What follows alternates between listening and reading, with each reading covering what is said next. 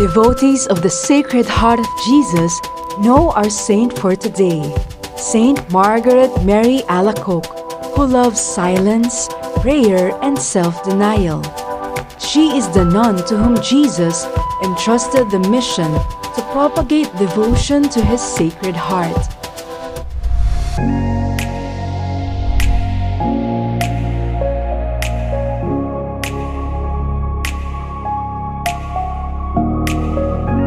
Saint Margaret was born in the Duchy of Burgundy, France on July 22, 1647. Even as a young girl, she was very devoted to the Blessed Sacrament and inclined to prayer and sacrifices.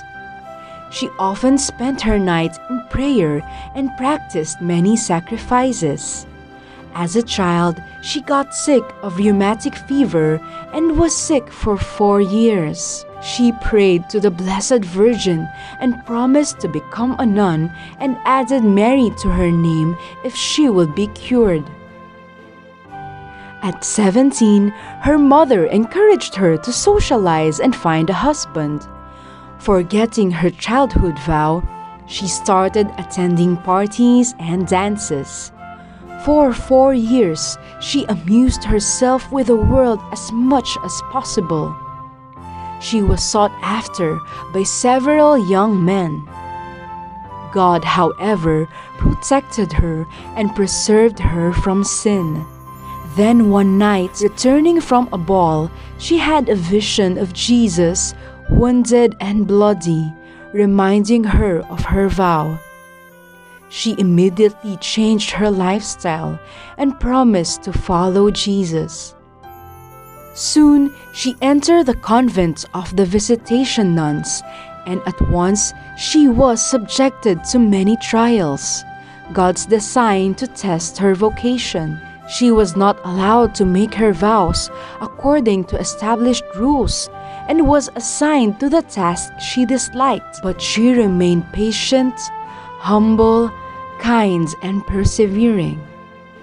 Meanwhile, Jesus began to show her how the devotion to the Sacred Heart should be practiced and try them herself.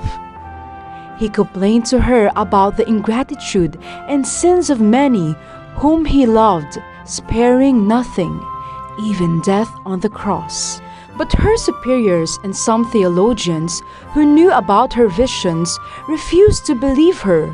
She was fortunate that the community confessor, Saint Claude de la Colombière S.J., declared that her visions were authentic. A few years later, the Jesuits themselves took the responsibility of propagating the devotion to the Sacred Heart but it was only after 75 years that it was officially recognized by the Church. When Sister Margaret died on October 17, 1690, at 42 years of age, the Church affirmed her heroic virtues, but without official commendation of the devotions she practiced. Her body remained incorrupt, and many pilgrims came to seek her intercession. She was canonized by Pope Benedict XV. In 1928, Miserentissimus Redemptor by Pope Pius XI affirmed the Church approval of her visions. Dear Jesus, teach us to be prayerful. May we learn to give up so much comfort and the pleasure of this world.